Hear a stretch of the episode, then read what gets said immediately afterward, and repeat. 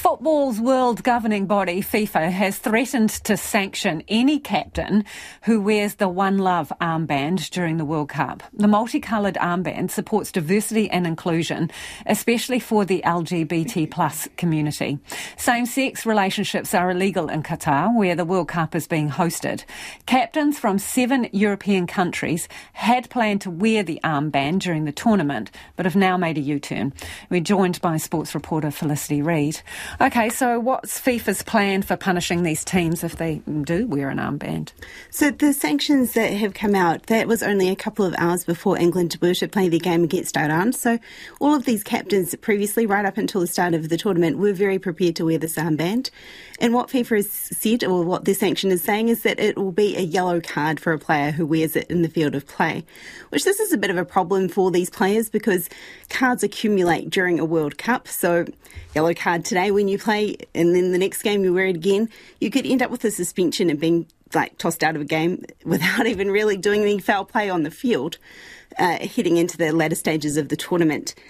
So FIFA normally sanctions something like this if you wear the wrong kit. It's normally a fine, which is something that Germany and England said that they were prepared to pay, but they just can't have their captain I guess getting this yellow card or getting the suspension potentially for standing up for these human rights on this issue. This was something that they say that they were very prepared to wear this armband, but I guess that looking at what FIFA is imposing is just too much for them now. Yeah, I mean, what kind of pushback has there been against FIFA? Because other big sports competitions have allowed players to protest through uniforms. NBA, Black Lives Matter, you know, the taping on rugby players' wrists where they write messages um, supporting particular causes. So, what, what kind of pushback has FIFA had against this? Because um, it seems a, a bit last minute and quite harsh. It's written into the rules for FIFA that actually anything that you have on any part of your kit can't have a political, religious, or personal statement or slogan. So I guess that's already written into their rules, which is why I guess they can stand up now and say this is part of it. They have, in response, have released their own armbands as well, which... Okay, tell us about those, yeah. So they've got their own messages, which I guess they are saying that they're prepared for the 32 captains of all of the teams um, to wear. So it's uh, hashtag no discrimination, hashtag save the planet, hashtag protect children, hashtag education for all, and hashtag be active.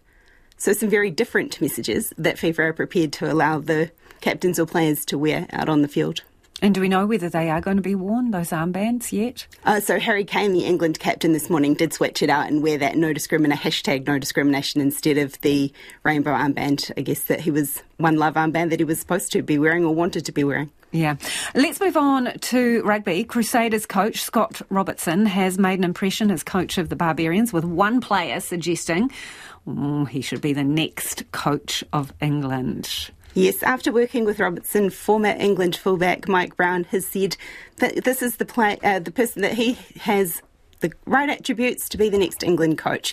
He says in a column that he wrote, Mike Brown says that a lot of coaches have that tactical or technical ability, but it's actually the connection with players that he sees Robertson being a point of difference and that he would be really connecting with the England players, which is something that Brown said that they probably need. It's you know, the is referenced here one of those Adele sing-alongs that they had at the Barbarians camp.